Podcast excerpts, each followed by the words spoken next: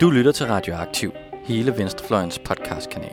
Vi bringer de nyeste nyheder fra klassekampen, dybdegående interviews, nørdede analyser og knivskarpe debatter. Hvis du kan lide, hvad du hører, så husk at følge os på SoundCloud eller din podcast-app, og du kan også smide et like på vores Facebook-side. Så læn dig tilbage, knap bukserne op og nyd en varm kop ræverød radio. Velkommen til Eksilørnene, Radioaktivs litteraturpodcast. Mit navn er Signe. Mit navn er Amalie. Og mit navn er Rasmus. Og i dag der har vi læst Journal fireogtres af Jussi Adler-Olsen. Vi er simpelthen gået til krimien. Det var første gang for mig. Jeg har aldrig læst en krimi før. Det har jeg heller ikke. Jeg har engang læst Dan Brown. Men er oh, det en det rigtig også. Krimi? Er det, ja. Ja, det ved jeg faktisk ikke. Jeg har også læst Dan Brown, da jeg var... Jeg vil sige, altså jeg har aldrig læst noget Jussi Adler-Olsen før. Nej. Eller lignende. Det har jeg heller ikke. Danske krimier har jeg i hvert fald ikke læst. Hvordan har I det sådan, efter I har læst det? Min umiddelbare følelse faktisk var, jeg var lidt skuffet faktisk. Og det har egentlig mest noget at gøre med, at jeg føler, at det er blevet hypet så meget. Altså hele den her krimi-genre og Jussi, og det er klart, det er jo ikke det, som er på nødvendigvis Weekendavisens litteratursider eller noget. Men jeg føler bare, at hele den her genre, og særligt Jussi Adler-Olsen som forfatter, er noget, som er blevet hypet helt vildt meget. Mm. Så jeg var lidt skuffet over, at jeg ikke kunne lide bogen mere, end jeg kunne, fordi jeg kan faktisk også ret godt lide true crime. Ja, jeg havde også forventet, at det var mere en page-turner, tror jeg. Mm. Øhm, jeg synes, at... Altså, det er jo ikke, fordi den ikke er spændende, fordi det er den. Men jeg havde tænkt, at det ville være lidt ligesom sådan øhm, lørdag aften. Man er rigtig træt, man er hjemme, man ser en eller anden krimi, og så er man godt underholdt. Jeg forventede, at det ville være samme læseoplevelse. En slags litteraturens Barnaby. Ja, præcis. Jeg er jo øh, jeg er i al hemmelighed noget af en Barnaby-fan. Jeg tænkte, at jeg endnu var på det på børn. Wow. Det er mig og alle de firs-årige damer. Ej, det havde jeg fandme ikke troet om dig. Ej, det, det, er min, det er min guilty pleasure nummer et. Det er helt klart Barnaby. Men det havde jeg forventet, at den her bog, det ville være læseoplevelsens Barnaby. Og Og der er noget, altså måske mangler der bare den, den hyggelige engelske idyl, men, men det, det synes jeg ikke, den var. Jeg havde også meget svært ved at ryste sådan, øh, de overgrebsscener, der er i den af mig. Altså jeg var simpelthen lidt sur i timerne efter. Hver gang jeg havde læst i den, så var jeg sådan lidt sur. Men ja, jeg synes også, den var spændende. Hvis du har en ferie med dårlig humør, humør så er det bare at ty til Jussi. Så er det bare at komme i gang med Jussi. Ja. Hvad siger du, Rasmus? Øh, jeg havde da også lidt ambivalent. Jeg vil sige, at nej, for det første så følte jeg mig rigtig snobbet sådan i starten, fordi jeg synes virkelig, det er dårligt skrevet. Eller jeg synes, eller ikke dårligt skrevet, jeg kan godt føle, jeg kan godt føle, det virkelig bare altså, kører, og det sådan er, at det rammer en eller anden folkelig tone og sådan noget, at der er godt plot, at der er et godt drive, men jeg følte bare sådan, det her, det handler ikke noget med, hvordan man taler og gør, det er sådan, det er sådan efterligner dårlige film, eller dårlige der drama, eller sådan noget. Så jeg følte mig meget arrogant. Jeg havde lige læst en fransk roman af øh, Édouard Louis, ah. en, øh, ja, en roman, der hedder øh, Færdig med Eddy, Eddy Bellegueule, eller et eller andet, øh, som er sådan en socialrealistisk der, fransk roman, der virkelig arbejder med, hvordan taler, altså er meget specifik på, hvordan taler man i den franske arbejderklasse, og, og, og sådan virkelig sproglig bevidst, kan man mærke. Og så kommer man over til det her, og så tænker man bare, det er, oh, det er jo, det er jo, det er jo bare, det er jo lidt en sådan lidt Olsenbanden-agtigt nogle gange. Men det, så det er på den ene side. Samtidig så synes jeg det var meget spændende, og så synes jeg også, at det er jo virkelig en roman, der giver indblik i nogle historiske øh, øh, begivenheder i Danmark, som er ekstremt vigtige, og som jeg synes egentlig var meget fedt, og, eller ikke fedt, det var grusomt, men også meget vigtigt at få et indblik i, og, og som har ligesom sammen også, jeg har også set filmen, fået øjnene op for, for For, for nogle ting, som jeg egentlig synes er fedt, at det bliver behandlet også i sådan som, som en, en populær roman. Og altså, jeg vil sige, at i går tror jeg, jeg læste to hundrede sider i træk, og hvor jeg egentlig synes, det var meget fedt. Så jeg synes også, det var spændende. Ja, mit, mit store problem var lidt i tråd med det. Det var den her måde, de tænker på. Ja. Fordi jeg, jeg gik jo lige fra Knausgårds sjette bind over ja. I den her, ja. Som jo er autofiktion, og lidt en anden stil. Så jeg havde simpelthen problemer med, der er jo ikke nogen, der tænker sådan her. For eksempel skriver han et sted, at ham der Karl Mørk tænker, at assistentens mascara er blevet omplaceret. Ja. T- altså, hvis der, hvis der er nogen, der har mascara under øjnene, så, så tænker man jo ikke højt i hovedet, gud, hendes mascara er godt nok blevet omplaceret. Nej. Altså, det, jeg synes, det, det er urealistiske tanker. Eller ja. Sådan. Det havde jeg også et problem med. Men jeg er fuldstændig enig i, altså da jeg læste de sidste to hundrede og halvtreds sider i streg her i lørdags, mm. så blev jeg også grebet, altså ja. På en anden måde. Og der var det som om, at, at sådan spændingen i det gjorde, at de der ting, jeg havde været sådan lidt irriteret over, når jeg læste den i bidder, det trådte sådan lidt i baggrunden. Ja. For overblikkets skyld, så ja. kan vi jo sige, at vi har forberedt fire forskellige, øh, hvad skal vi sige, overskrifter. Ja. Øh, tematiske briller. Ja. Indgangsvinkler til det her værk. Ja. Ja. Det store værk. Jussi Adler-Olsen, Journal fireogtres. Der ja. er tema nummer et, komposition og sprog. Ja. Tema nummer to er karakterer. Og det er altså både, øh, hvad skal man sige, karakter. Tegningen. Simpelthen. Og øh, selve persongalleriet. Og så har vi nogle, øh, det vi kalder temaet i temaet. Ja.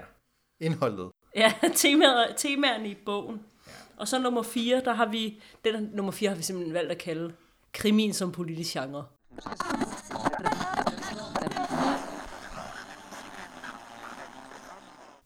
Men jeg tænkte, skal vi lige, men sådan lige, hvad er det for en bog? Hvad er det sådan yeah. helt kort, den handler om? Eller ikke, fordi vi skal lave et langt resume, men hvad er det, hvad er det sådan øh, omdrejningspunktet for den her bog er? Altså, vi kan jo starte med at sige, at selve bogen er jo nummer fire i en serie. Det er jo smart af os ikke at have læst noget dansk krimi nogensinde, og så vælge yeah. midt i en serie. Ja. Yeah. Øh, og det er, det er måske en begynderfejl fra vores side, det kan vi da tage på os, det kan vi da. Hvis man skulle retfærdiggøre det lige, at den her vi har kastet sig over, så er det sådan en af dem, så vidt jeg ved. Altså for det første, Jussi Adler-Olsen bliver jo i hvert fald ofte blevet kaldt sådan krimi, kongen af dansk krimi. Og så den her er sådan en, så vidt jeg ved, som han har fået de gyldne laurbær for, og som har vundet nogle priser. Så den er ligesom sådan øh, højdepunktet på mange måder. Ja, så er den jo blevet filmatiseret for nylig, så den har også fået ja. en masse omtale. Ja. Men hvis vi skal fortælle lidt om handlingsforløbet, så følger vi jo kriminalkommissær Karl Mørk, afdelingsleder i afdeling Q, der sidder nede i kælderen i, eller på politigården i København og efterforsker gamle sager. Det vil sige lukkede sager, som går tilbage i tiden, og efterforsker Karl Mørk, hans assistent Assad og deres øh, sekretær, tror jeg hun må være, Rose. Øh, de er sådan en afdeling, der sidder nede i kælderen og efterforsker de her sager. Så øh, det er det, det ene spor, vi følger.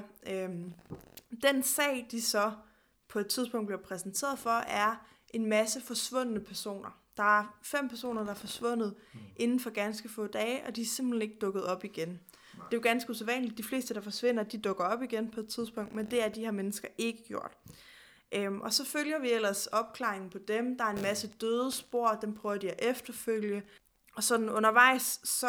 så kommer det frem, at der måske er en eller anden connection til det, der skete på Sprogø. Altså de her Sprogø-lejre, øh, hvor man havde kvinder, der på den ene eller anden måde havde øh, stak uden for øh, datidens, især sådan seksuel moral. Øh, de blev buret inde på ubestemt tid. Samtidig i, i det her to tusind og ti-spor, så er der et øh, nyt politisk parti, Mm. Rene Linjer, med lægen Kurt Wad øh, som øh, sådan leder, som øh, vinder mere og mere magt. De vil gerne i Folketinget, de fylder meget mediedagsordenen.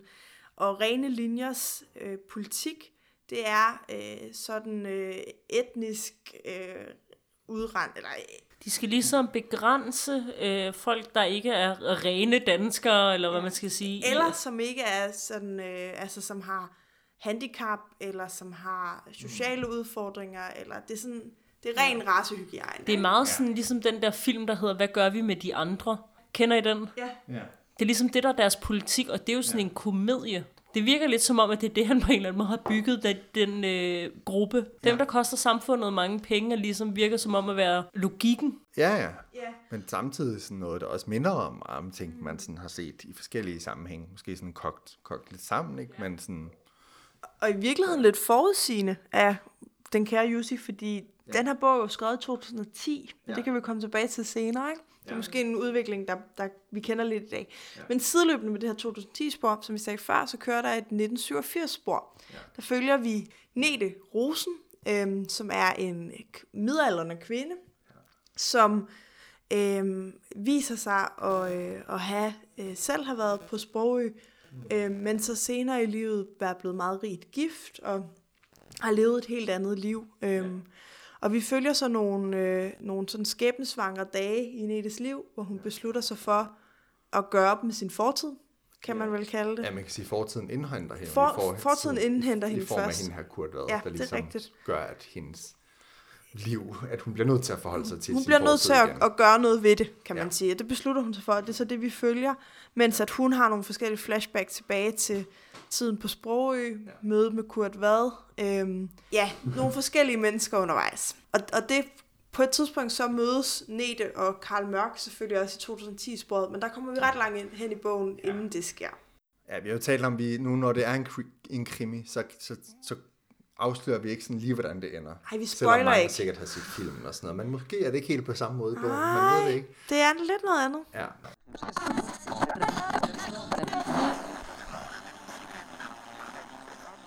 Nå, skal vi starte med det, det første tema? Under sprog. Ja. Ja, altså, jeg ved ikke, jeg havde jo noget med sproget, sådan, som jeg også var inde på lidt i starten. Jeg skulle virkelig, virkelig lidt ind i, hvad er det for noget, det her? Altså det her, altså, hvor jeg virkelig havde oplevelsen af, at det her, det er ikke en roman, som gerne vil, som gerne vil sådan, øh, lave nogle sådan præcise sproglige skildringer, skildringer af nogle mennesker. Jeg føler mere, det er, en, altså, at sproget, den måde, de taler på, lidt er sådan, man vil tale i en eller anden lidt opstillet film, eller det er drama, eller, eller sådan, øh, sådan på en måde, hvor man tænker, sådan taler man ikke, men, men sproget er også lidt, lidt lavet for, at det er sjovt. Der er sådan nogle, altså hele, hele opbygningen er sådan, man kan mærke, det er sådan lidt, der er sådan et underholdningsaspekt, fylder ret meget. Der er en masse sådan små øh, comic reliefs, der sådan kommer med jævne mellemrum og sådan noget. Det hele er bare sådan, man kan godt mærke, det er sådan noget masseproduceret. Ikke nødvendigvis på en dårlig måde. Men jeg, jeg føler faktisk også, at det er en bog, man sagtens kan, kan se udfolde sig som en film. Altså, og det, det var meget, jeg havde meget sådan en fornemmelse af sådan, aha, det ville da være en god replik-agtig. Mm. Ja. Altså, nærmest som om, at det er skrevet til at skulle filmatiseres. Mm. Det er i hvert fald en, man får også det indtryk, at det er en bog eller en roman, som skal vinde ved sin handling, eller, eller sådan sit narrativ, og ikke ja. ved sit sprog, ikke? Nej, eller sproget er mere bare sådan et virke, det er sådan det, det der driver det fremad, og det skal ja. være underholdende, men det skal ikke være sådan, nu prøver jeg virkelig at ramme den måde, man vil tale til hinanden på. Ej, eller skriver noget, som er smukt, eller sådan, det, det ja. er sådan, det er et praktisk foranstaltning. Og så er det sådan, jeg står også mange gammeldags ord, eller sådan lidt, sådan lidt joviale. Her er for eksempel et eksempel. Han stak mig. Bak gjorde et kast med hovedet mod gulvet, hvor kniven lå med blod på spidsen. En af de satans butterfly-knive, der kan vippes op med et enkelt slag. Karl havde det lort. Havde man sådan en på, så skulle det koste en halv million ved kasse et, hvis det stod til ham. Er det okay? Spurgte han, og Bak nikkede. Overfladisk stik i underarmen, det går nok. Det var en afværgningsmanøvre, så du kan godt skrive selvforsvar i rapporten, sagde han og bankede sin knytnæve så hårdt ind i Litauens næserod, at det gav et gib i Assad. For helvede, brølede blegfisen, gebrokkent, mens Karl trådte frem og lagde sig imellem. I så det ikke, jeg gjorde det ikke, ikke en skid. Ligesom da han kom brasende ind, han, han slog mig bare, hvad kunne jeg gøre? Ja, jeg ved ikke, om det er så godt et eksempel, men... Jo, det synes jeg egentlig, det er, fordi der er både noget med de ord, der bliver brugt, som, som blegfisen ja. og... Øh, ved kasse et, og ja. det er sådan talesprog. Det er sådan ja. jovialt talesprog. Men det er også klichéer, ikke? Ja, jo, det er virkelig er der nogen, der siger det mere? Det er der måske... Jeg fandt også, skrev også et andet sted op, vederkvægene kom også lige pludselig ind, og sådan, det er der jo ingen, der siger længere. Og senere sådan noget, den onden lyne, og sådan. Det er bare som om, at det sådan er... Det er sådan altså, et tegnesprog, bit, tegneserieagtigt. Ja, tegneserieagtigt sprog. Det er sådan, okay, hvor blev Kaptajn Haddock af? Ja, præcis, og Olsenbanden og sådan noget. Altså, ja, det er folkekomedie. Ja, det er folkekomediesprog lidt. Og det undrede mig faktisk lidt, fordi jeg havde, jeg tænkte sådan lidt nordic noir, lidt cool krimi, og det følte jeg egentlig ikke, det var.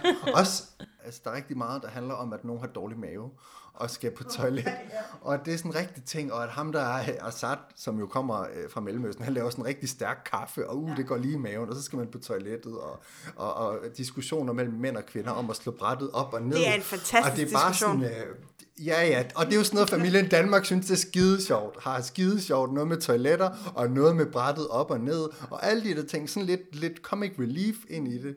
Men jeg synes faktisk, altså noget af det, som irriterer mig rigtig meget ved denne her øh, bogs komposition, er måske skal vi lige nævne, hvordan den er bygget op, ja. sådan det er helt teknisk. Ja. Ikke? Mm. Det er jo en bog, som har en parallel historie, to parallelle historier, ja. så man for nærmest hver andet kapitel, går fra sådan noget femogfirs og så syvogfirs, syvogfirs undskyld, ja. og så til to tusind ti. Og i syvogfirs-delen springer man jo så i øvrigt tilbage ja. til femoghalvtreds, femoghalvtreds, ikke? Ja. ja. Og det er ligesom sådan, de to parallelle historier, som man følger. Mm. Og hvis man har set filmen, så kan man måske også se det lidt for sig. Der er helt en del med Karl Mørk og Assad der, og så er ja. der den, den del, der foregår, eller har med hele Sprogø-delen øh, at gøre. Ja. Og noget, som irriterer mig sygt meget ved den her bog, det var det, jeg ville sige, ja. det er, jeg synes, der er alt, alt, alt for mange mellemhistorier. Præcis. Jeg synes, det er overdrevet irriterende. Altså, det er fint nok, men kan du så ikke du ved, udfolde de her personligheder noget mere, eller øh, beskrive et eller andet, eller, altså, jeg er sgu ligeglad med, hvordan folk de brygger kaffe, og du skal skide. Ja. Altså, okay, er det relevant, hvordan Nørrebro ser ud? Er det relevant for historien, mm. eller skal du bare show off, at du har lavet en imponerende research? Ja, og det er faktisk også lidt forvirrende. Altså, det ja. tog mig ret lang tid at sådan komme ind i det der flow, hvor jeg ikke blev enormt forvirret, hver gang vi skiftede om, hvor vi var henne. Fordi ja.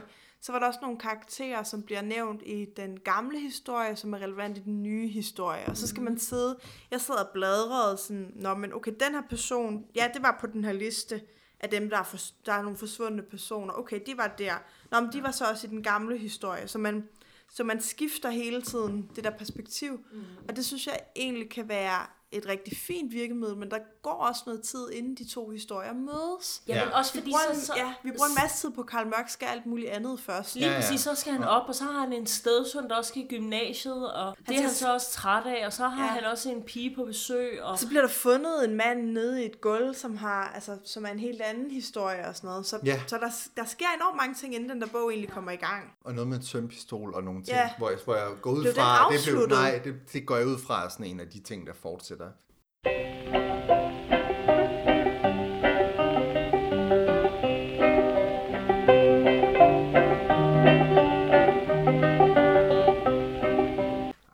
hvad skal vi snakke om nu? Vi skal snakke om persongalleriet. Ja, det er meget omfangsrigt. Havde I svært at finde rundt i det? Til tider, synes jeg. Altså hvis vi kan jo lige, jeg har jo, jeg har jo forberedt mig hjemmefra, så man tænker, yeah. jeg har prøvet at lave en slags liste over, hvad jeg synes var de vigtigste personer i den her bog. Ja. Yeah. Altså, jeg synes jo, den vigtigste i den her bog er hovedpersonen Karl Mørk. Så er der ham, øh, hans kammerat, eller ikke kammerat, Assad. Og så er der hende øh, sekretær. Ja, Rose. Eller hvad hun er. Altså, jeg ved ikke, om hun er sekretær. Jo, det kan også godt være. Kalder hende sekretær. Nå, okay. Eller det, det gør de en af filmerne. Altså damerne, der skal være sekretær. Ja. Hun kæft, den er ja, det er lidt. Hun er da ligesom efterforsker. Ja. ja. Så er der ham her, Kurt Wad. Så er der ja. Nete Rosen. Så er der øh, Rita. Så har vi Gitte Charles. Sådan, det, sådan tænker jeg, at det skal udtales. For hvis det er i den det. periode... Ja, så er det Gitte Charles. Charles. Gitte Charles. Så er der alle de der, der bliver dræbt, ikke? Ja, men så er vi også ved at være sådan rundt omkring det vigtigste, er vi, ikke? Jo. Men skal vi lige sådan, uh, bare lige tage... snakke om nogle af dem? Ja. Nå, ja. Hvem er Karl Mørk? Karl Mørk, han er jo øh, bogens hovedperson, ikke? Ja, og han er ikke nogen Barnaby. Nej. Han er en øh, efterforsker, ja. som jo leder den her afdeling Q. Han er måske sådan lidt... Øh, neurotisk på en eller anden måde. Ja, og han har lidt svært ved sociale situationer. Ja. Det der med at læse dem, det der med at gebærde sig i dem. Ja, og hans, hans privatliv er lidt noget rod, som det jo ofte er tilfældet med sådan øh, sådan øh, pri- efterforskere i krimier. Tænk sig, at... en kriminalkommissær med rod på hjemmefronten. Ja, præcis. Altså, nu siger jeg lige noget originalt. Ja, ja præcis. Meget originalt. Og, og han er lige blevet skilt her. Der er en masse... Øh, rigtig sjovt, det er jo også, altså det er noget, der er gentagende sjovt i den her bog, det er altså fra, mennesker fra andre lande, og deres ja. navne og sådan noget. Der, altså hans øh, ekskone så... har jo lige fundet øh, en mand, som hedder øh, noget, Gurkamal, ja, men øh, det kan man jo ikke finde ud af som dansker, så Karl Mørk kalder ham jo bare Gurkamaje fra Karistan, tror jeg. Ja, det gør. Eller, det er jo meget to tusind og ti, der kan man godt høre, at den her bog er ved at være ti år gammel, den var nok ikke god i dag. Helt god i dag. Øhm, men det er ligesom, men det, og der er han ligesom, han er også sådan en mand, der hele tiden føler sig lidt forsmået, og altså, hele tiden lidt, går ting lidt i kage en, for ham. Altså, Karl Mørk, han er jo, hvad skal man sige, Jussi Adler-Olsen, der er ingen tvivl om, hvor han har fået inspirationen ja, til den p- person fra. Han bor altså, til allerede. Jeg føler, at Karl Mørk, han er Jussis udgave af en kombination af Fischer og Lacour fra Rejseholdet. Det tror jeg faktisk er en god karakteristik. Altså, men det er fordi Fischer bliver jo skilt, ikke? Og Lacour, han er lidt socialt akavet også. Og så Fischer, han er sådan lidt brovtende også. Ja, mens Lacour, han også er sådan nogle gange lidt weird. Ja, han er Fischer, mens han ikke er sådan, så er ung og lækker længere. Eller sådan. Ja, han er Fischers øh, kaos og øh, også actionagtig, og så er han Lacours ja. Akavighed. Eller også er han bare en mandlig udgave af Sarah Lund fra Forbrydelsen. Men man kan sige, derudover så er han jo, han er jo lidt sådan en, øh, han går rundt og mukker lidt.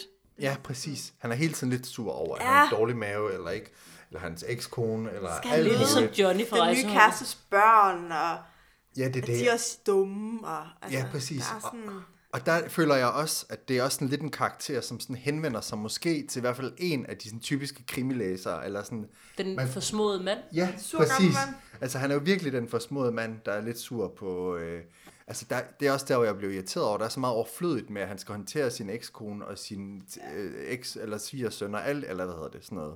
Papsøn. Papsøn, stedsøn, som er sådan lidt overflødigt, men måske har en eller anden identifikationsfaktor for, for publikum. Eller sådan. På en måde, så er han sådan øh, arketypen på kriminalkommissæren. Ja. Altså, det er nemt at læse. Altså, det er nemt at, at læse ham som figur, ikke? Fordi jo. Jussi behøver faktisk kun at give os nogle relativt få stikord, så kender jo. Vi ham som type. Ja. Og det er jo i virkeligheden en ret effektiv måde at tegne en karakter på, ikke? Fordi ja. Lige så snart vi har læst de første tyve sider, så er vi slet ikke i tvivl om, hvad det er for en mand, vi har med at gøre. Nå, skal vi gå videre? Så er der Assad. Ja, han er jo sådan, han skal være lidt mystisk, tror ja. Jeg. Det er den mystiske brune mand. Ja, i, der er sket øh, et eller ja. Andet i hans fortid. Ja, der er noget traume. Mm. Men han er også... Og så han har han også nogle connections. Ja, han er virkelig han connected. Ja, det er det. Han er, han er jo sød, men han er også lidt en, øh, og han er også lidt aggressiv. Han, han, han går altid lidt mere til folk. Der. Karl Mørk må altid lige holde ham lidt tilbage. Mm. Sådan op, i hvert fald ja. I bogen. Ja, i filmen er han ja. Lidt mere hyggefætter. Ja. Men det er virkelig som om, at han skal være sådan en mystisk mørk mand. Ude, ikke på sådan en latino-lover-agtig måde, men mere sådan, at man skal være øh, suspicious. Ja. Ja. Og så laver han stærk kaffe. Og så, og så misforstår han hele tiden lidt, hvad der sagt, bliver sagt, fordi han ikke helt kan det danske sprog. Det er sådan et comic relief nogle ja. Gange, når han misforstår noget. Ej, og så bliver man i tvivl om, at det er, fordi han ikke kan det danske sprog på sådan en, det er ikke dit modersmål måden, eller er det bare fordi, du har været med Paradise Hotel? Ja. Altså sådan, jamen, jeg præcis. Synes, det er sygt irriterende. Men her er nemlig sådan noget, øh, hvor der står, han, altså så altså et rystede på hovedet. Man nåede frem til, at der så sandsynligvis var tale om en drukne ulykke. En glad mand, der godt kunne lide at få en lille en til halsen. Ikke nogen drukkenbolle, bare sådan en festabekat. Drukkenbold er sat. Det hedder drukkenbold, og spørg mig ikke hvorfor. Hvad har vi mere, siger øh, Karl Mørk så. Men der er bare sådan nogle små, og det kommer altså jævnt, og det er også, altså, det er også sjovt, men det, men det er også lidt problematisk, og så er det også sådan meget sådan folkekomediejagt. Men det er også sådan, det er alligevel også nogle, nogle talefejl, ja. Som folk, hvis modersmål er dansk, også ville kunne lave. Ja, ja. Men her er det bare sådan tydeligt, det, fordi han kommer fra et andet land, han gør dem. Er det, ja. Eller? Oh, det tænker jeg, det er det, vi skal tænke. Det tror jeg ja. Også, at det, ja. Vi skal tænke. Ja. Han taler også tit om noget, han bruger, har tit sådan, sin egen ordsprog, som er noget med en dromedar, ja. Som også er sådan, ja, ja, det er jo fordi, du er araber, så, så er det noget med kameler og sådan noget, som er lidt sådan... Altså, der er sådan en humor, ja. Som er sådan... Sygt problematisk, altså. ja. Ja. ja. Så er der Rose, eller Yrsa. Ja. Og der er i hvert fald også en form for Sarah Lund type, er der ikke? Eller hvad? Jo, jeg tænkte, jeg tænkte jo, det på det. Men... men det er også fordi, at det virker lidt som om, at Jussi Adler-Olsen på en eller anden måde fremstiller hende som lidt en stereotyp øh, sekretærtype. Hun er en karakter, hvor jeg tænker, at det der, det er en mand, der har skrevet bogen. Ja, for satan, det er en mand. Hun laver alt følelsesarbejdet ja. i, den her, i det her arbejdskollektiv. Ja. Altså, hun sørger for, at der er styr på, og hun er sådan lidt den tjekket, og så kan mændene ellers bare skære ud-agtigt. Og hun holder hånden Øh, på en eller anden måde under dem. Altså, det er ikke, sådan, ikke på sådan en beskyttermåde, men hun sørger ligesom for, at alt er fuldstændig øh, top-tunet og optimalt til, at de kan, de kan udføre deres rigtige politimandsarbejde. Og i virkeligheden, så er hun sygt god til at efterforske. Præcis, ja. Hun finder jo mega mange ting også. Ja, altså. Og hun er altid sådan lige tre skridt foran og har gjort de ja. Ting, som han skal til at bede hende om at gøre. Ja, lige præcis. Ikke? Så hun er kvik, men hun bliver også sådan fremstillet som lidt skør. Ja, hun altså, har jo nogle hun, personlighedsting. Ja. Og, og grunden til, at jeg siger skør, det er, fordi det er det, Karl Mørk synes, hun er. Ja. Hvor, hvor det bliver sådan angrebet fra den vinkel, at hun er da lidt skør. Hvad ja. er der med hende? Eller sådan. Ja, der er, hvis man som kvinde går op i kriminalsager, og sådan kan de her ting, som hun faktisk kan, ja. så, så, må man også, så er man også automatisk, så er der et eller andet ja. galt. Og det viser sig så måske, at det er svært at, jeg synes, det er svært at vide, hvor reelt det er, ja. hvor gode ord man, altså fordi det er aldrig noget, vi hører fra hende selv, men, men at der måske er noget med noget, nogle forskellige personligheder og sådan ja. noget.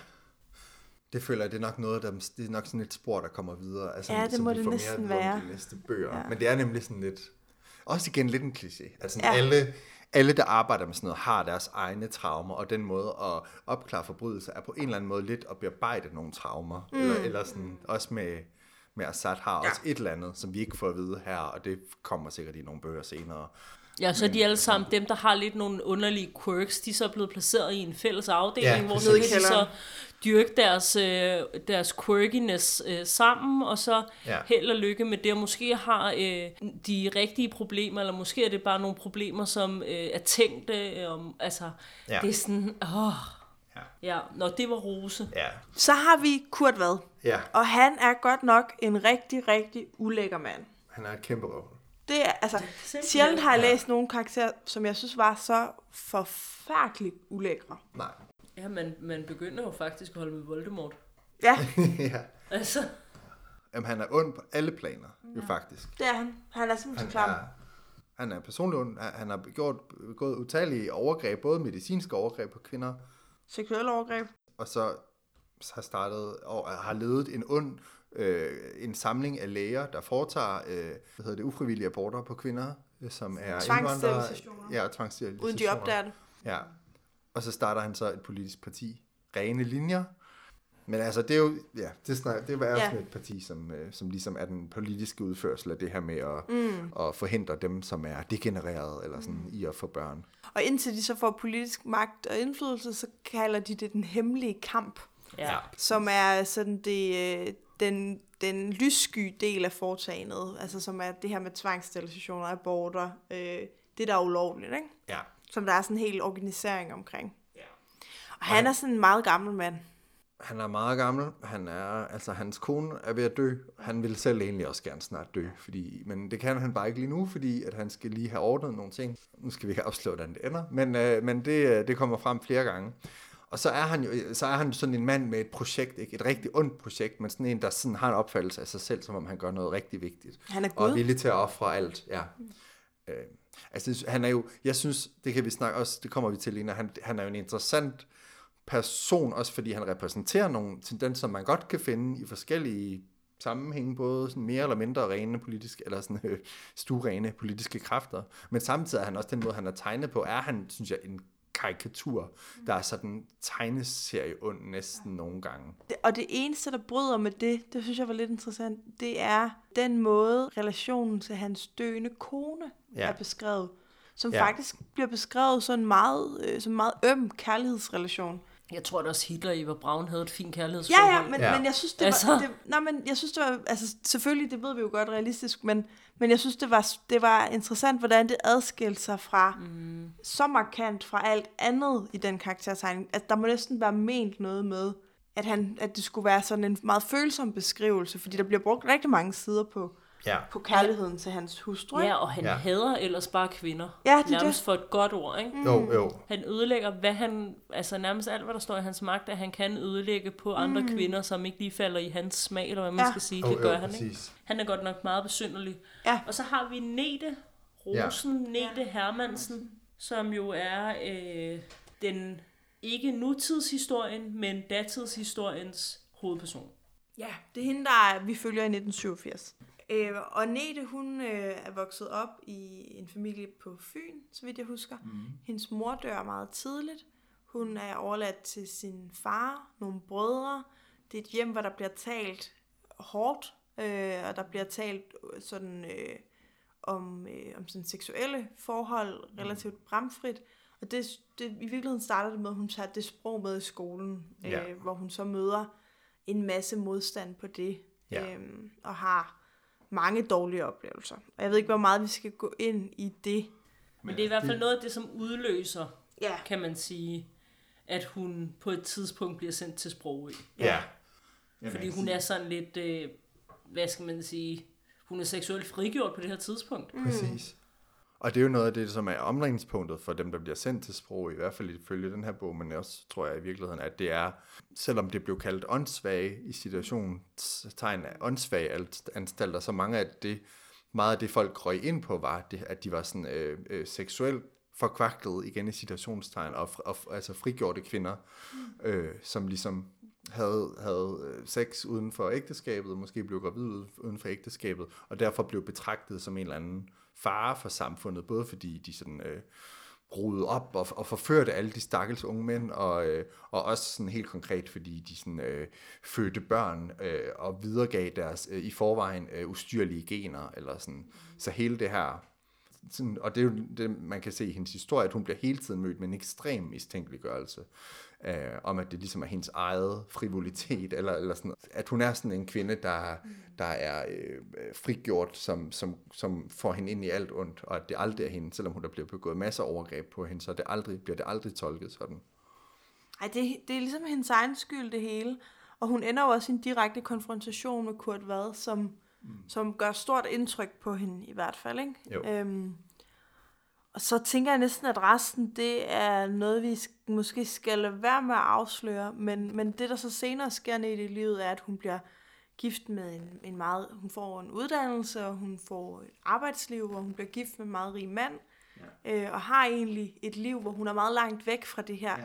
Indtil hun så pludselig til en, en, et arrangement af en art, bliver mødt af Kurt Wad, der offentligt anklager hende for øh, de her ting, hun har været igennem i sit yeah. tidligere liv. Altså, du er sprogøpige, som han kalder det. Yeah. Øh, du kan ikke få børn, du har foretaget, fået foretaget to aborter. Du, altså, de her ting bliver sagt højt, og, og det reagerer hendes mand så ret voldsomt på. Yeah. Øh, og det ender faktisk med, at de... Jeg tænker, det er noget af det første punkt. Det, ja, det er prologen. Øh, det, der så sker, er, at, at de... Øh, kører ud, de er i et biluheld, han dør, hun overlever, øhm, og så arver hun selvfølgelig hans midler, så hun ender meget som formuende dame, ja.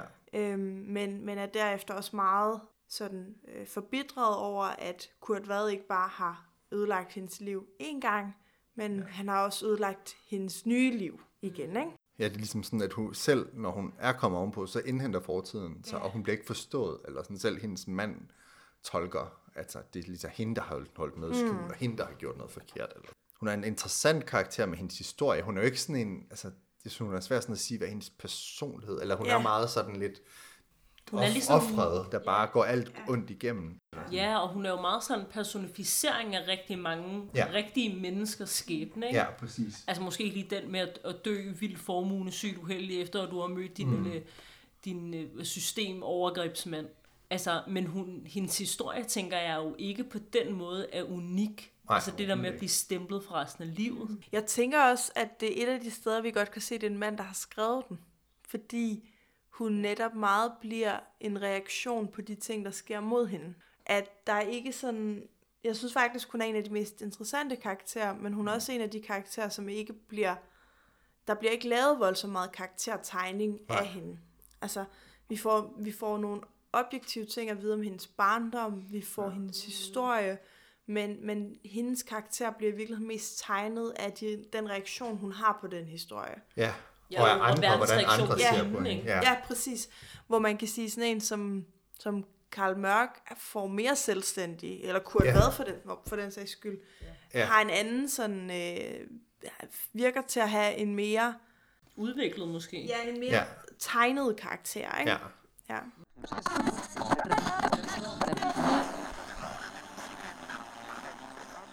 Jamen, det var karaktererne. Hvad er vores næste punkt på dagsordenen? Det er temaerne i bogen. Ja. Det er temaerne i bogen. Ja. Altså, og der har jeg jo simpelthen lige forberedt mig lidt hjemmefra. Jamen, det lyder fremragende. Øh, jeg synes, der er sådan en helt, et helt grundlæggende spørgsmål øh, tværet ud i hele den her bog, der handler om for det første... spørgsmålet om, hvem er egnet som forældre, ja. Og øh, nummer to, hvem har retten til kvinders kroppe? Så er der hele det her underliggende øh, racisme-spørgsmål, mm. ja. øh, race-renheds-spørgsmål, mm. ikke? Jo. Altså, og hele den der, øh, ja, de, de, de systematiske overgreb imod nogle befolkningsgrupper. Og statens rolle i det. Ja, lige præcis. Ja. Og så faktisk, i forlængelse af det der med statens rolle, så synes jeg faktisk også, det kan godt være, at det er politiet, der er heltene. Mm. Men politiet bliver altså heltene på nogle tvivlsomme baggrunde. Mm. Øh, ja. Her. De bryder altså, ind hos de, folk. Ja, de bryder også, ja. ind hos folk. Øh, ja. Der er politivold. Ja.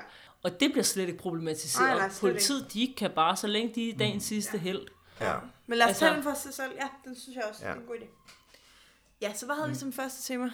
Det er, hvem, hvem er egnet som forælder? Eller så hele spørgsmålet ja. om egnethed og retten til øh, ja. andres kroppe, eller hvad man skal sige. Ja. Ikke? Det, det, jeg synes er... Øh, start med en interessant forskel mellem bogen og så filmen. Altså, her i bogen, der er det jo... Der, der, der, der er en ideologi hele vejen, der gennemsyrer den her gruppe af onde læger, som Kurt Wad er en del af, der handler om, at, øh, at, at der er nogle kvinder, der ikke skal have lov til at have børn, fordi det ligesom degenererer øh, det rene danske racefællesskab. Altså hvor det særligt før i tiden handler om, eller sådan i de her halvtredserne, Sprogø i tiden handler om, ja, de her seksuelt øh, udskejende øh, kvinder, måske også fattige kvinder, øh, ikke intelligente kvinder, i hvert fald ikke intelligente i forhold til at kunne en masse historisk viden eller sådan noget, de skal ikke have lov til at have børn, og så i nutiden er det mere sådan også indvandrerkvinder eller sådan noget, der er et eller andet sådan racerenhed fra sådan et nationalistisk mm. perspektiv. Øh, men det, der er interessant i film, det er, at der sætter de det ind i sådan en kontekst af, at det faktisk er en gammel socialdemokratisk tanke, mm. som ja. de her læger viderefører.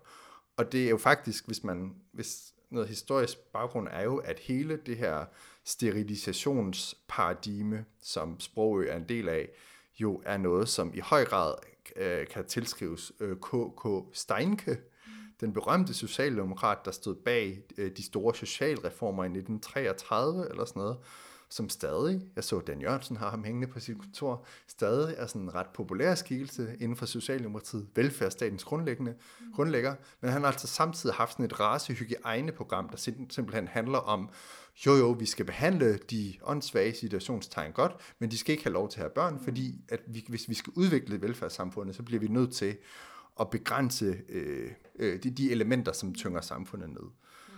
Eller, og det synes jeg, det siger bare noget om, at det er på en måde sådan en fascistisk tanke, jo, som er hørt til den ekstreme højrefløj, men det er også bare en tanke, som dukker op alle mulige andre steder, det her med, hvordan øh, kan vi som samfund, ja, hvem, som, hvem er det, der har, har ret til, øh, til deres egen krop, men også, hvad, hvad gør vi som samfund, hvordan forholder vi os til dem, der ikke lige giver overskud, eller sådan noget. Ja, og hvornår kan vi gøre ting, som, altså hvornår kan vi forgriber os på andre menneskers kroppe på en eller anden måde ja. i øh, velfærdsstatens navn. Mm. Ja. Altså det er jo et totalt absurd spørgsmål, ikke? Ja. I virkeligheden. Jo, og det er det spørgsmål, som bliver rejst i, i filmen især, ikke? Altså der bliver det, der bliver det åbent talt om, om ja. velfærdsstaten, opbygge velfærdsstaten. Det kan vi kun gøre, hvis vi får så mange brede skuldre som muligt. Ja. Kan sige, ikke? Hvor, hvor i, i bogen er det, øh, virker det mere som om, at det er Kurt Wads holdning. Og det, yeah. det bliver ikke koblet op på sådan Socialdemokratiet Nej. på samme måde, men jeg synes, det er en ret interessant kobling at lave. Yeah. Øh, altså. Og historisk mere korrekt nærmest, yeah. det de gør i filmen, fordi det er bare, altså det er jo, altså, så vidt, altså, det er jo en lov, der har eksisteret i, mm. så vidt jeg kunne se, var det tolv tusind mennesker, der er blevet enten mm. steriliseret eller kastreret mm. øh, i Danmark. Flere, de fleste kvinder, men sådan, så det er noget, man har gjort fra myndighedernes side. Det, det er noget, der ja. er integreret ind i samfundet. Det er ikke noget, en lille parasitær højrefløjs undergrundsgruppe har gjort. Mm. Det er bare meget interessant. Der kan man, altså, og der er bogen sådan set lidt, altså der, der, der peger den sådan lidt ud i, at det er sådan lidt skyggekrogen i samfundet, mm. det her foregår. Det er bare sådan lidt, lidt interessant, fordi det, jeg synes, det er en diskussion, som, mm. som stadig... Mm. Altså, og ja. som jo er blevet mere aktuel. Altså vi, i bogen er det et, et parti, der forsøger at komme i Folketinget. Altså ved det folketingsvalg, vi havde sidste år, mm. stod der jo også opstillede partier og talte om den store udskiftning. Ja. Altså som, som jo ikke ligger særlig langt fra den her logik. Nej. Det er også noget med... hvad for nogle gener, man, man skal bevare i et samfund, ikke? Inden for nationalstaten.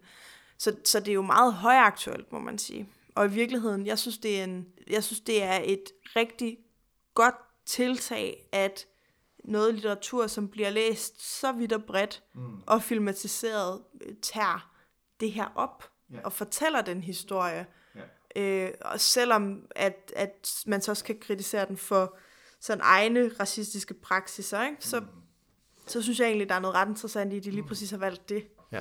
Men jeg synes faktisk også, at hvis man skal sige i tillæg til det her med, med full-blown racisme, ja. så er der jo også et spørgsmål om, synes jeg, øh, i forhold til sådan noget med umyndiggørelse. Ja. Altså, hvornår er det, øh, hvornår er det for eksempel, at man nu i dag erklærer øh, forældre uegnede? Ja. Det kan børnenes statsminister måske svare på, men det ved vi jo selvfølgelig ikke, om vedkommende er børnenes statsminister. Nej. Men altså, jeg synes da i hvert fald, der er meget sådan et i forhold til hele det her åndssvage anstaltsperspektiv, ikke? Ja. Altså, og nu har Mette Frederiksen lige proklameret, at flere børn skal tvangsfjernes, ja. eller... Mm. Altså, så der er jo igen et spørgsmål, der handler om, hvor meget kan staten bestemme over ja. folks ret til at få børn, ja. og hvem har ret til at få børn? Ja, præcis. Altså, øh, og måske også omvendt, hvor meget skal staten hjælpe folk med at ja. få børn, ikke? Jo, jo, det er jo også en stor øh, der er i hvert fald, lige præcis, der er mange spørgsmål i den, altså, hvor dårligt skal du have det? Mm. Eller hvor stor skal din funktionsvariation være? Mm. Ja. Og der løfter filmen faktisk et, et nyt perspektiv på det her, fordi der er Kurt Wad fertilitetslæge, ja. som aktivt hjælper ja. også lidt ældre par med for børn, hvis de ligesom falder inden for hans kriterier ja. af gode gener. Ja, ja, han er sådan en avls. Ja, ja. Altså, det er sådan øh, væk med den dårlige avl og, og, og frem med den gode. Det er altså, helt det er sådan... hardcore, ikke? Ja. Jo. Men, det, ja, men jeg synes, der er jo også, ja, der er netop også det der, altså Mette Fred, altså det der mm. nye socialdemokratiske paradigme, mm. hvor man tilsyneladende gør det sådan et adelsmærke at være hård og tage ja. børn fra flere forældre næsten som et mål i sig selv, fordi så viser man, at man er på børnenes side. Altså det er jo selvfølgelig sådan et, et socialt politisk perspektiv på overfladen, og det altså, jeg tror jeg da også, der er nogen, der har det sådan, at det er for børnenes skyld, men det er også hele tiden det her spørgsmål med, hvor meget kan man lægge samfundet til last i citationstegn, hvor meget kan vi sådan for at beholde, for at lave en befolkning, der er produktiv og, og sådan, øh, har høj kvalitet, eller sådan, hvor meget, hva, hva, hvor meget skal vi, kan vi tillade os at sortere ud i det, eller sådan, det, altså, og det, de fleste vil sige, det kan vi ikke, men det er bare sådan nogle spørgsmål, der alligevel så hele tiden er der med, også med, hvad ved jeg, ja, ghettopakke og, og øh, alle mulige ting, hvor man prøver alligevel at udgrænse de mennesker, som, som fylder i statistikkerne, eller sådan, det er sådan noget, det ligger hele tiden og lurer på overfl- under overfladen. Ja, og man kan sige, at det spørgsmål, som nok bliver stillet i den her bog, det er, hvem er det, der har ret til at få børn? Ja. Men for det spørgsmål, der er blevet diskuteret siden Mette Frederiksens nytårstale, jo er, ja. hvem har ret til at opdrage børn? Ja. Eller hvem har ret til at præge børn? Ja. Og, og det er jo... Nogen kunne hævde, at det var... Jamen, det er måske at strækkende at sige, at det er to sider af samme sag, men ja. det er i hvert fald beslægtet, ikke? Det er det i hvert fald. Der vil jeg sige, noget, jeg synes noget af det positive i bogen, udover at den sådan måske forbigår sådan set de endnu hårdere sociale faktorer er, at, eller historiske faktorer er, at den er sådan meget hard, eller meget fuldstændig entydig, nærmest sådan, øh, altså, altså på, at det er jo fuldstændig sindssygt at gøre det her, mm. og at det er nogle dumme svin, der gør det, eller sådan noget. Mm. At er det, det er bare ondskab, der er intet sådan, der er intet sådan over på den ene på den anden side, som jeg synes er godt, der ikke er. Eller sådan, der, der synes jeg egentlig, den er meget ideologisk ren, eller sådan, og tænker, det er nærmest sådan lidt... halvfemser-agtigt i forhold til sådan den der sådan anti, sådan folkelig antiracistiske tone, der er, mm. som nærmest sådan ku, kunne blive problematiseret i dag måske. Mm.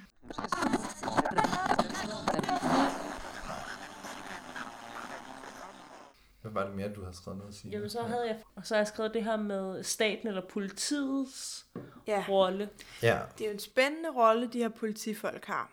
Det er jo fuldstændig rigtigt, ikke? Fordi hvis Kurt Wad er den entydige skurk, så kan det godt være, at øh, Karl Mørk og Assad har deres øh, sådan øh, quirks, men ja. de er jo rimelig entydigt historiens helte, ikke? Og også dem, der lidt går imod systemet, lidt nogle ja. gange. Ikke, altså, det er jo ikke, men det er sådan, der lige bryder lidt regler for at finde sandheden, mm. øh, som er også sådan lidt typisk øh, hvad hedder det, sådan, øh, opklaringsting, øh, at sådan, de rigtige de, sådan, genierne i opklaringsarbejde, de bliver nødt til nogle gange lige at gå imod systemet, mm. og lige, lige følge deres egne regler, fordi det, de, de er lidt skridt foran systemet, eller sådan. Og der er noget, men, det, men der er jo så også det aspekt, at de nogle gange ja, de bryder ind, det gør de så hos nogle fascister eller sådan noget, så, men, men, men de bryder ind i private menneskers huse, de truer i hvert fald. Der er hele den der sag med ham Litauer. Ja, der, præcis, hvor, hvor de i hvert fald truer, for... truer øh, med at øh, give hans navn videre, og hvor det også ender med, mm. at han bliver stået ihjel, hvis nok og sådan noget. Ja, der bliver så skrebet fat i nogle kraver og sådan lidt forskelligt hen ad vejen, ikke? Så, så det, de bevæger sig i hvert fald ikke inden for rammen af sådan det, altså sådan det politiarbejde, der fuldt ud respekterer retsstatens principper. Det vil jeg synd at sige, ikke? Men det er jo ikke noget, der bliver problematiseret, som du også sagde før, Signe, da vi forberedte os. Det, det er ukommenteret. Tværtimod, det, det bliver kommenteret, at det måske ikke vil være så populært ved chefen, ja. men, men ikke fordi der er noget sådan galt med det. Han er bare sådan lidt en stivstikker. Men det er også fordi, det er meget onde mennesker. Eller jeg tænkte ja. næsten, jo, med litaueren, det der, der tænker jeg også over. Det er også lidt en sådan ond, en kliché, sådan ja. en ond østeuropæer, som, man, øh, som bare er et, øh, bare vil stjæle og sådan noget. Men ellers er det jo også meget sådan onde mennesker, de bare, altså, ja. be- bryder ind hos, eller sådan noget. Så man, det er heller ikke sådan, den lægger op til, at man, synes jeg ikke, at man skal have, eller sådan, have de der skrubler. Nej, tværtimod, så virker det som om, at det er dem, der gør det, der skal til. Ja. Og at de brænder for at stoppe ham med Karl Mørk. Altså, ja. at de har, de har de rene hjerter. Ja. De rene antifascistiske hjerter, ja, som, ja, præcis. som vil, vil tage sagen i egen hånd for ligesom at, at sætte, øh, sætte den her elitemand, som han jo også er, ja. altså få frem i lyset, hvad det egentlig er, at han og en masse andre samfundsspidser har gang i. Ikke? Men hvad synes vi om det? Altså, er, er det cool, at Er det, er det cool med politivold, hvis det er den rigtige sags forvør, eller hvad? Nej, det er det jo nok ikke. Det er fordi, jeg kan ikke lade være med at tænke på, der i, i de her tilfælde, der virker det ikke som om, at skurken har en betydning. Nej. Altså, det har ikke nogen betydning, at skurken er fascist og øh, systematisk overgrebsmand, og jeg kunne blive ved. Jeg synes, til enhver tid ville han jo være øh, skurk. Men lad os sige, jeg ved, jeg har ikke læst nogen af de andre bøger, men lad os sige, at skurkene var en eller anden slags minoritetsgruppe. Mm. Altså, jeg tror, at, hvad skal man sige, Karl Mørks midler helliger målet, mm. og målet er retfærdighed for enhver pris mm. på hans præmisser, ikke? Mm. Altså, så jeg tror ikke, at altså, i, det, i, den her, i det her tilfælde, har skurkens øh, ansigt ikke mm. nogen betydning. Nej, og det er jo i sådan et strukturelt perspektiv, så er politiet jo en del af statsmagten. Mm. Men jeg tror samtidig, at den politiforståelse, der bliver præsenteret her, måske er den, mange mennesker går rundt med. Ja. Mm. Den tror jeg egentlig er sådan ret. Altså, og, ja. og at, at de er sgu nogle helte, de der to. De er lidt underlige, og Rose ja, ja. er også en helt, og, og det er sådan, de, de er lidt mærkelige, men, men de redder ligesom det hele, fordi de tør sådan lige tænke lidt kreativt, eller sådan. Altså, jeg tror faktisk, at, at altså, det er jo ikke det, jeg synes, men, men jeg tror, det er egentlig et udtryk for sådan en, en politiforståelse, som er ret udbredt i vores samfund. Men det er rigtigt, der har den jo også sådan en ideologisk funktion i, i at netop understøtte mm. myten, eller fortællingen om politiet, som sådan det evige uh, sandhedssøgende, mm. der skal beskytte mm. os alle, også sådan faktisk uh, netop akt, går ind og sådan, uh, finder de politiske uh, Øh, ekstremistiske bevægelser. Mm. Ja, at de altid er de gode, eller sådan noget. Og i hvert fald ikke, ikke beskæftiger sig med, at de begår politivold mod øh, første maj-demonstrationer, eller, eller, andre, eller andre, begår andre overgreb mod, mod folk, der måske egentlig, som der overhovedet ikke var nogen grund til at begå overgreb mod, eller aflytter mm. bevægelser, som vi jo ved, der, jo, der sker. Ja, en, der lever altså også øh, øh, ulovlige, hvad hedder de der, øh, ikke rentagninger. Men, ja. Ulovlige, nej, det der, hvor du, vis, hvor du bliver... Nå, visitationer. Ja. Ja. ja, sådan noget. Og det er det, på den måde understøtter krimen jo også en eller anden fortælling om, at i sidste ende, så vil politiet og staten også det, det godt. Det er også derfor, at den her er sjov i forhold til filmen, fordi den er sådan set mere... Altså, bogen er mere konservativ i forhold til, at det onde er sådan lidt nogle bevægelser, hvor filmen lidt mere kigger ind i systemet. Ja. Men en krimi er jo selvfølgelig, men det der, det at man er på efterretnings... holdets side er jo i udgangspunktet netop sådan, at en, en understøttelse af fortællingen om staten og, og dens institutioner som det gode. Men hvis man sådan skulle wrap it up, yeah. så ja. er der jo ikke nogen tvivl om, den her bog er jo baseret, og garanteret også rigtig mange, eller alle de andre bøger, ja. er jo baseret på et virkelig imponerende stykke researcharbejde. Ja. Ja. Altså det der jo ikke, og hele de der... Øh, Hvad skal man sige? Det har vi slet ikke været inde på, men alle de geografiske beskrivelser. Nej, nej. Øh, og så kører du til venstre ved Brøndby Øster, Torv, og så ja. det ene og det andet. Altså, det er jo meget imponerende. Mm-hmm. Ja. Øh, og der er også, det er jo også... Altså, jeg ved godt, at han har sådan en øh, beskrivelse af Nørrebro, ja. sådan en krigszone, ikke?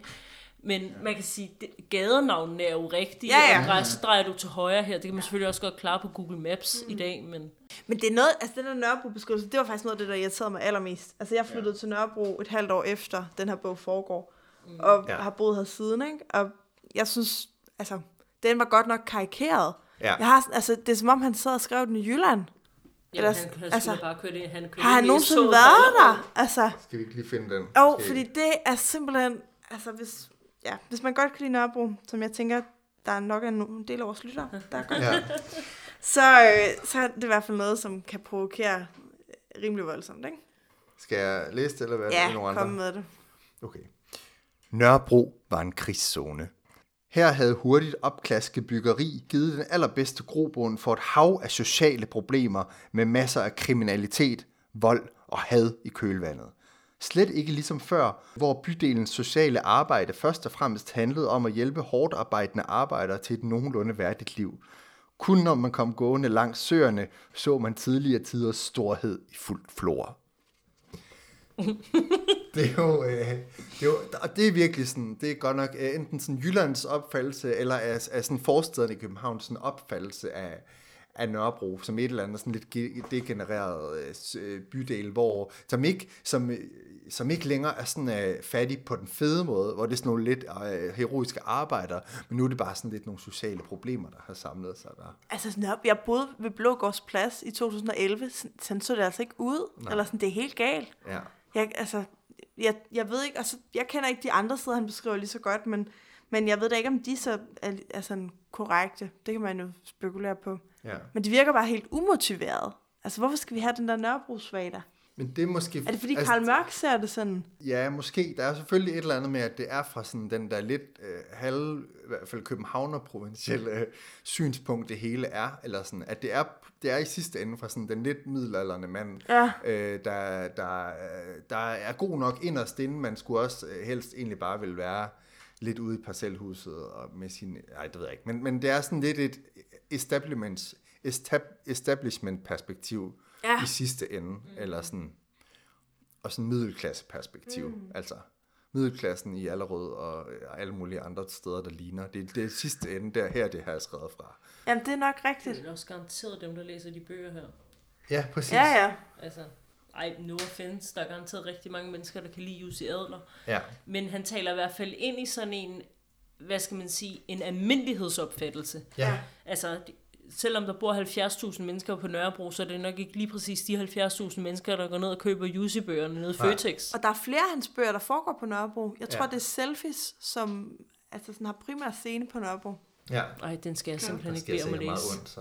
Ja, det tror jeg. Ja. Det er noget med kirkegården og sådan noget. Ja, ja. ja. ja. Både fader og hæveskud. Ej, den skal jeg altså ikke bede om at læse.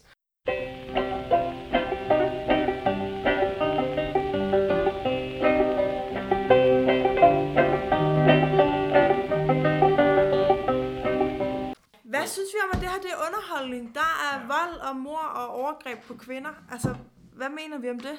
Det er jo omdiskuteret altså, i disse true crime-tider. Ja, den her er sådan lidt et sted midt imellem, for det er jo true meget det, der er foregået. Men nok ikke lige den her historie. Så det er ikke sådan rigtige mennesker, vi sidder...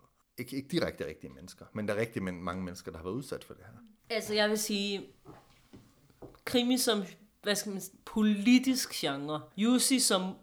politisk formidler. At det bliver nok ikke marxistisk klassiker, det her. Nej. Øh, altså, faktisk, jeg synes, point for at bringe hele det her Sprogø-spørgsmål op. Mm. Ja, altså, det, det vil jeg sige, virkelig, virkelig point for det. Og så kan vi så begynde at trække fra, som man gør i Harry Potter, ikke? Mm. Så får du minuspoint for ikke at problematisere dit overgreb yderligere. Øh, minus, minuspoint for... Øh, karaktertegningen af kvinder. karaktertegning af kvinder, øh, så kan du få lidt pluspoint for at fremstille alle de der øh, fascistoide øh, crazy people, som hvad de er, fascistoide crazy people. Mm. Så kan du få øh, minuspoint for at fremstille den primære birolleindhaver, eller biperson i den her bog, som stereotyp øh, mørklødet mand, mm. der øh, ikke har dansk som førstesprog. Mm. Altså sådan, så der er mange ting, synes jeg, der trækker ned i denne her bog særligt. og ja. Hvor man faktisk godt vil, hvor jeg synes, at man skal problematisere hans måde at fremstille folk på. Altså det, det puster godt nok til et, et eller andet øh, bål bygget af stereotyper. Altså det er jo, den her bog er en reproduktion af både kønnede, men også racialiserede stereotyper, og det synes jeg er sygt problematisk. Mm. Man får sådan en følelse af, at den er skrevet med bind for øjnene, ikke? Fordi det, den kritiserer som, som øh, ideologi, er i virkeligheden mm. noget, den selv bruger aktivt. Altså, at, at det er jo en, det, jeg synes, det er en super kritik af den her fascistiske bevægelse, og, og det tegner nogle tråde til det samfund, vi ser i dag, og viser, hvordan at fortiden egentlig ikke er så langt væk, og bringer nogle måske lidt glemte historier ud i offentlighedens søgelys, og altså super, masser, rigtig godt. Men samtidig så bruger den jo, altså Karl er jo også racist, ikke? Han er også sexist. Det er han måske ikke på den måde, han går rundt og tænker, tænker bevidst grimme ting om Assad eller Rose, men den måde, han behandler dem på, og de tanker, han tænker om den dem. Måde, han taler om hans ekskones nye partner. Ja, mm. altså det, det var nogle farvet altså. Af, at han også, altså, og det synes jeg egentlig, hvis jeg var Jussi, så ville jeg have skrevet en, så ville jeg have forholdt mig aktivt til det, fordi du må sgu godt have en hovedperson, som er på den der måde, mm. men, men skulle han så ikke blive klogere i mødet med den absolute fascisme? Skulle han ikke blive mm. konfronteret med det og tænke, gud, måske når jeg tænker sådan her om Rose, eller når jeg tænker sådan her om, om Assad, jamen, det er, jo, det, det er jo måske noget af det samme, eller sådan, det, måske skulle jeg lade være med det, eller sådan, altså, Karl Mørk kunne godt have været blevet klogere i mødet med øh, Kurt Wad, ja. og, og det synes jeg ikke, han bliver, fordi hvis han havde gjort det, så var det en helt anden roman, yes. sådan politisk set i hvert fald, ikke? Ja, det er rigtigt, jeg havde egentlig... som den øh, hvide, ikke så heteroseksuelle mand tænkte og, øh, og tænke, eller nej, jeg synes, jeg er faktisk meget enig i alt det, jeg siger. Jeg havde egentlig først tænkt, altså der er jo, man kan sige, det som også jeg har sagt, der er jo et eller andet, det her med at tage en politisk historisk problemstilling øh, og nogle historiske, sexistiske og racistiske strukturer og overgreb, som er sket på mennesker, og tage dem i en genre, som nok er den mest folkelige genre, er den mest solgte forfatter, og så breder det ud i mainstream. Det er jo det, der er et eller andet ved, der ligesom bringer en eller anden bevidsthed ud. Men det er så rigtigt, at samtidig sker det igennem sådan et trods alt racistisk, sexistisk perspektiv på verden, der gør de her problemer til sådan noget, der lidt ligger i samfundets yderkant, og ikke noget, man selv som sådan har ansvar for, eller en del af de strukturer, vi bevæger os i. Men det er jo netop, det er måske også netop, eller fordi krimien er jo, hvis sådan mere generelt er krimien jo ofte en, der sådan graver sig ind i et eller andet snavs i samfundet, og prøver at løse det der, hvor de mørke sider er. Men den gør det jo også bare altid på, næsten altid på samfundets, eller status quo's præmisser, fordi det er politiet. Fordi det er det, politiet gør. Politiet skal opretholde status quo. Så mm. derfor er der måske sådan et eller andet latent og sådan reaktionært mm. perspektiv, fordi at, at man, det er svært at lave sådan en øh, revolution, når man er dem, der skal holde orden eller sådan noget. Så det, men det, og det bærer hele den her skildring af Sprogø og sådan noget, måske på en eller anden måde også, også præg af, at, at det ikke er noget, der kan se de strukturer, det egentlig måske er en del af. Det blev indviklet. Men, men jeg synes, den, kan, den har bare den der dobbeltrolle, krimien, ja. At den kan, den kan føre os ud i samfundets undergrund, eller udkanter, og også lære os noget om, altså, hvor, hvordan man kan blive kriminel, eller sådan, hvordan, altså, men, men, men også, samtidig, ja. Der er jo noget dybt fascinerende i de der øh, samfundets øh, underverdener, og mm. kriminalitet, og altså, der er jo en grund til, at true crime-genren ja. Er blevet så stor også, ikke? Ja. Eller, og krimi-genren som øh, litterær genre også er blevet så stor.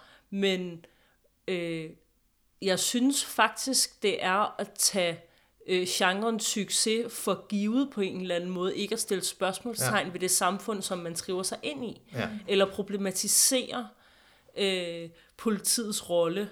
Altså, jeg mener, man kunne godt... Øh, jeg ved ikke, om I har hørt den... Øh, Third Ear podcast, der handler om køleskabet og kummefryseren, som var to meget berygtede øh, politimænd på Station City. Ja. Øh, men hvor det faktisk også som true crime-genre bliver problematiseret, at politiet bruger nogle hårdhændede metoder, bliver ja. Problematiseret. Øh, det, det magtforhold, der kan være, øh, at politiet også kan være korrupt osv. Og, ja. Og det bliver ikke problematiseret overhovedet i, i det her. Og jeg bliver faktisk, altså nu bliver jeg faktisk lidt vred, yeah. når vi snakker om det, ikke? Altså, yeah. den her genre, og, og særligt øh, den her bog, synes jeg ikke er sit ansvar bevidst i forhold til de temaer, den ønsker at tage op. Mm. Og så er jeg altså lidt træt af, at vold mod kvinder bliver brugt som et virkemiddel. Ja. Altså både i, i film og i, altså, i populærkultur, i alle mulige ting, mm. og i den her bog, så er det sådan en, altså det er mænd, der skriver om kvinder, der bliver voldtaget, og mm. det var i hvert fald noget, som jeg synes var, altså der er måske en grund til, at jeg ikke læser krimier normalt, fordi jeg synes faktisk, den var rigtig svært at slippe af med igen i hovedet. Altså, mm. jeg synes, at de der scener var meget ubehagelige at læse. Og nogle gange, så, jeg ved godt, at litteratur skal provokere, og vi har også tidligere læst altså andre bøger, som på anden måde altså var sådan øh, meget kropsligt beskrivende. Eller sådan. Og, og det synes jeg kan være rigtig godt, hvis der er en mening med det, og hvis det, hvis det fortæller os noget, eller det er altså noget, som... som er nyt tænkt, eller som har en, en politisk pointe, eller har en eller anden sådan rigtig funktion, men, men det bliver også lidt sådan, okay, ham der Kurt Wad, han er rigtig ond, mm. så han gør nogle grimme ting med nogle kvinder. Og det er sådan, altså, jeg ved sgu ikke, hvor, hvor meget brug jeg har for at læse om det, ærligt talt. Altså, mm. ikke, ikke som underholdning. Og for mig at se, at det her underholdning. Det er spændende, det, det er i visse passager også rigtig god underholdning, men, men det er underholdning.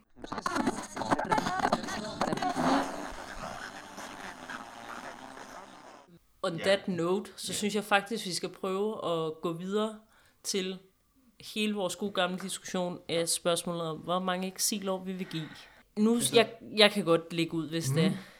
Vi har læst den her bog. Jeg behøver ikke læse flere. Det tager omtrent fire dage at læse den her bog, hvis man læser lidt langsomt. Og af alle de øh, årsager, som vi lige har skitseret, i forhold til, hvor problematisk den er, så synes jeg godt, man kan bruge sin tid meget bedre. Hvad, er det så nul? Eller, øh... Det er fire dage. Nå, fire dage, ja. Okay, ej, nu kan jeg godt se. Altså, jeg tror, jeg havde været op for sådan et halvt år. Sådan til ikke kun den her bog, men sådan til krimi. Altså, fordi den har... Altså, jeg er enig i, det primært underholdning. Det er også... Der er nogle historiske ting, man får øh, udviklet, eller får ikke for, men får indblik i, og så får man indblik i middelklassens. Man, det, der er et eller andet øh, i, hvordan samfundet ser på sig selv, og hvordan store, altså hvordan establishment ser i sig selv. Der er et eller andet, men jeg kan godt se, at, der også, at det kan også være ubehageligt at læse. Eller sådan noget. Jeg, jeg, vil, jeg vil give det et halvt år som sådan en, at det er, det er en, øh, en del af at... Øh, undersøge, hvordan det skandinaviske sådan, selvundersøgelse øh, mm. inden for velfærdssamfundets rammer er. for, at gøre det meget, for at gøre det meget, øh, for at gøre det meget højpandet. Øh, ja, og på meget, den præmis vil jeg så også væk gerne svinge mig op til ja, lidt mere, men ja. Hvis vi kun snakker om denne ja. her bog. Ja, den her bog, ja. Så ja, jeg giver den også. Jeg giver den en uge. Altså jeg vil sige, jeg har ikke noget mod underholdning. Jeg startede det her program med at indrømme, at øh, jeg godt kan læse Barnaby, for eksempel. Hvis jeg det gør jeg altså også nogle gange, kan jeg godt indrømme. Jamen det gør den. Ja. Det kunne være, vi skulle lave en klub. Øhm, ja. Nej, men, men jeg har ikke noget mod underholdning. Altså jeg, jeg læser, altså jeg ser gerne en romantisk komedie. Jeg har sgu også læst nogle af de der Bridget Jones bøger og sådan noget, der var yngre. Jeg, altså jeg synes egentlig underholdning, det, jeg synes det er fint, der også bliver skrevet bøger til, når man skal hygge sig, og man er kommet hjem fra arbejde, og man gider sgu ikke lige sidde der med øh, noget smalt og fransk, eller øh, et, et større nordisk autofiktionsværk på flere tusind sider. Altså, det, det, jeg synes sgu også, man skal, nogle gange skal man også læse noget, som ikke er det. Mm. Og, og det synes jeg egentlig, at det har også en værdi i sig selv, at bøger kan det. Altså, mm.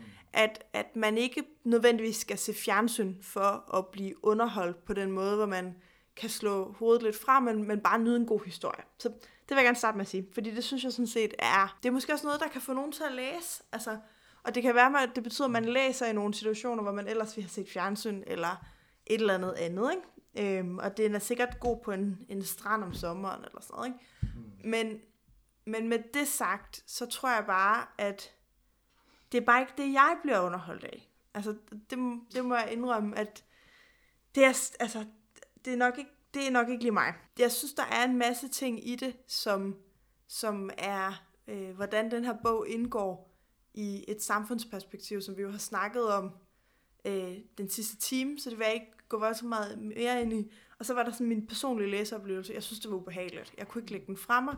Øh, jeg synes, det var... Øh, altså, det tog mig en måned at læse den, fordi jeg simpelthen, altså, ikke har læst den særlig stabilt, så jeg har læst tredive sider, så har den ligget en uge, ikke? Øhm, så jeg tror sgu, realistisk set er jeg nødt til at give den en måned, fordi det var det, der gik fra jeg åbnede den til jeg sluttede den.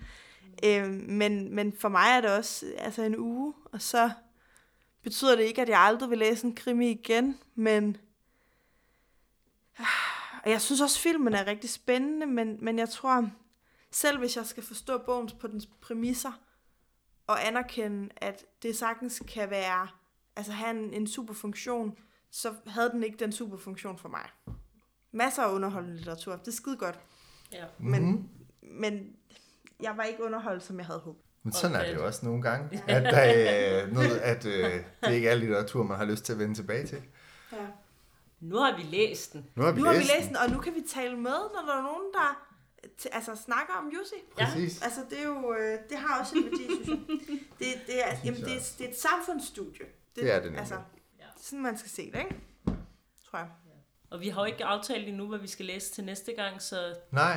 Så, så det er en overraskelse. Det, overraskelse. Det bliver noget andet end øh, nordic noir og krimi. Det kan vi godt garantere. Det bliver ja. nok ikke en krimi. Måske teaser vi for det på Facebook. Ja. Måske gør vi ikke. Måske gør man vi kan, ikke. Med man kan også komme med forslag. Ja. Ja. Altså, jeg siger ikke, at der er kommet en liste ud over øh, kandidaterne til Politikens litteraturpris. Nej. Oh, ja. Men den kunne vi jo finde på at orientere sig i. Man kunne jo orientere ja. sig i den, ikke? Det kunne jeg note. Det. Ja. Så er det tid til at sige tak for i dag. Ja. Og øh, så må I passe på jer selv.